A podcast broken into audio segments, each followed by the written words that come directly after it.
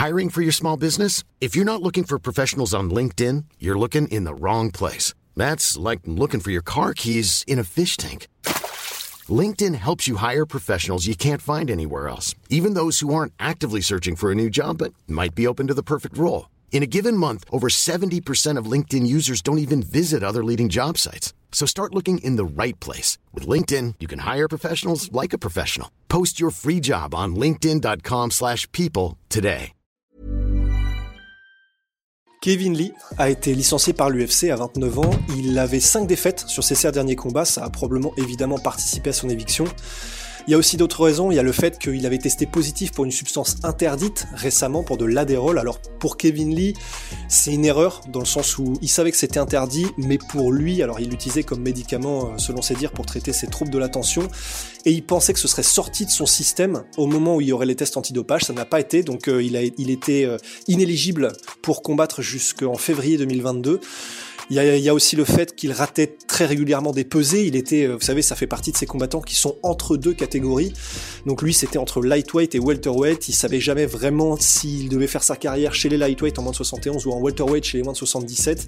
Il a toujours un petit peu fait le yo-yo. Ses performances, donc on l'a dit, il a 5 défaites sur ses 7 dernières, euh, à 5, sur ses 7 derniers combats. Et c'est un petit peu triste parce que c'est vraiment l'éternel prospect Kevin Lee. C'est c'est un combattant qui avait tout pour réussir, il avait tout pour lui, il était américain, il était beau gosse, il avait un style spectaculaire, c'est-à-dire que c'était un lutteur mais qui avait les mains lourdes et il était rapide, il était, il était efficace. Il l'est toujours, mais c'est simplement qu'on a l'impression que son niveau stagne un petit peu depuis quelques temps. Et c'est un petit peu triste parce que vraiment, à, donc à 29 ans, il est encore jeune, il est encore dans son prime physique mais vraiment on avait l'impression qu'il ne savait pas où il allait dans sa carrière et donc c'est peut-être une bonne chose finalement que l'UFC le laisse aller parce qu'il va peut-être aller dans une organisation où il se trouvera une, autre manière de faire, peut-être que ce sera la meilleure chose qui lui est arrivée, c'est ce que disent pas mal de combattants lorsqu'ils sont sortis de l'UFC pour y revenir après, parfois ils trouvent un autre chemin dans leur carrière. Mais c'est vraiment triste parce que Kevin Lee, c'est pour nous en tout cas chez la sueur, vraiment c'est c'est l'éternel prospect, c'est l'éternel gars où on se dit bon quand est-ce qu'il se lance, quand est-ce qu'il arrive à tout aligner pour devenir champion? Parce qu'il a tout ce qu'il faut. Et donc là, c'est un petit peu, c'est un petit peu, c'est, c'est, ça tombe bizarrement, c'est un petit peu étrange. L'histoire de Kevin Lee est un peu triste pour ceux qui la connaissent. Il faisait partie de, de, de vraiment de ces prodiges qui sont arrivés à l'UFC très jeune. Il avait 21 ans quand il a fait son premier combat à l'UFC. Il a eu un gros run dès ses débuts et en fait, vraiment la trajectoire, c'est, tout affiché vert pour le championnat, la ceinture euh, de, de quelques années après son arrivée.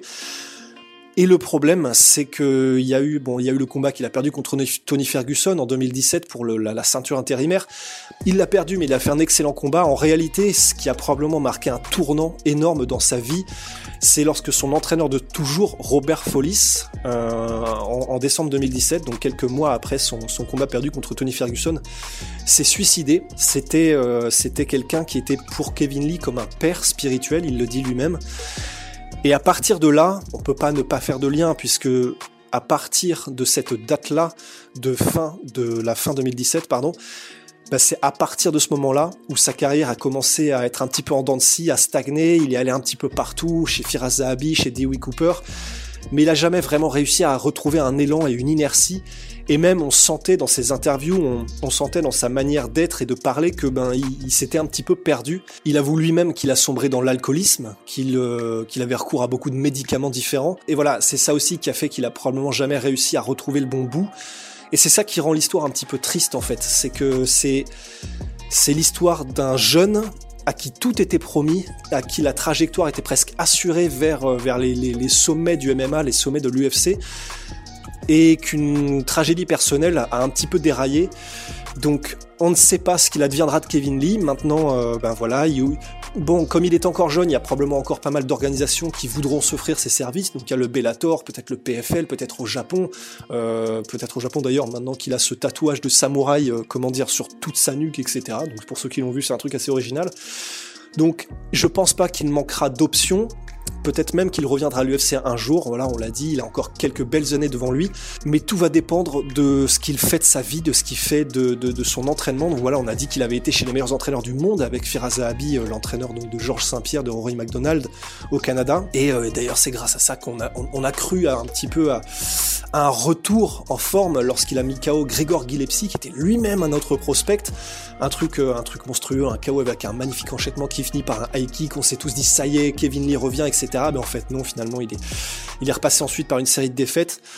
Donc voilà, on ne sait plus trop quoi penser de Kevin Lee, on ne sait plus trop quoi penser de sa trajectoire professionnelle et sportive. On espère que tout va bien se passer pour lui, on attend de voir ce qui, va arriver et qui va le signer. Mais voilà, en tout cas, il est licencié de l'UFC et c'est donc un nouveau chapitre de sa carrière qui, s'ouvre maintenant. Voilà, c'était l'actu en sueur. À très vite. Euh, n'oubliez pas de mettre un pouce bleu et de vous abonner, même s'il y a plus de dislikes et que c'est n'importe quoi, mais faites-le quand même, ça nous aide beaucoup si vous pouvez liker la vidéo.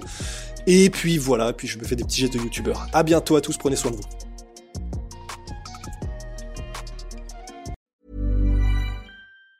Want truly hydrated skin? Medocia's Body Care Breakthrough Hyaluronic Body Serum. It's clinically proven to increase hydration by 161%. It's lightweight, fast absorbing, and delivers 24 hours of hydration for silky smooth skin without any sticky afterfeel. Treat your skin to clean vegan skincare from Osea. Get 10% off your first order with code SUMMER at OseaMalibu.com. That's O S E A Malibu.com code SUMMER. Et voilà, c'est la fin de votre épisode du podcast La Sœur. Si ça vous a plu, n'hésitez pas à nous mettre les 5 étoiles sur Apple Podcast ou sur Spotify. Vous pouvez aussi nous laisser un petit commentaire, ça nous aidera beaucoup. Et si vous voulez aller plus loin avec nous, vous tapez La Sueur sur toutes les plateformes ou sur les réseaux sociaux, vous nous trouverez. Et là, vous nous écoutez très certainement en audio. On est aussi en vidéo sur YouTube, mais également sur Snapchat. Là encore, vous tapez la et on sera là. Merci de votre fidélité et à très vite pour de nouvelles aventures.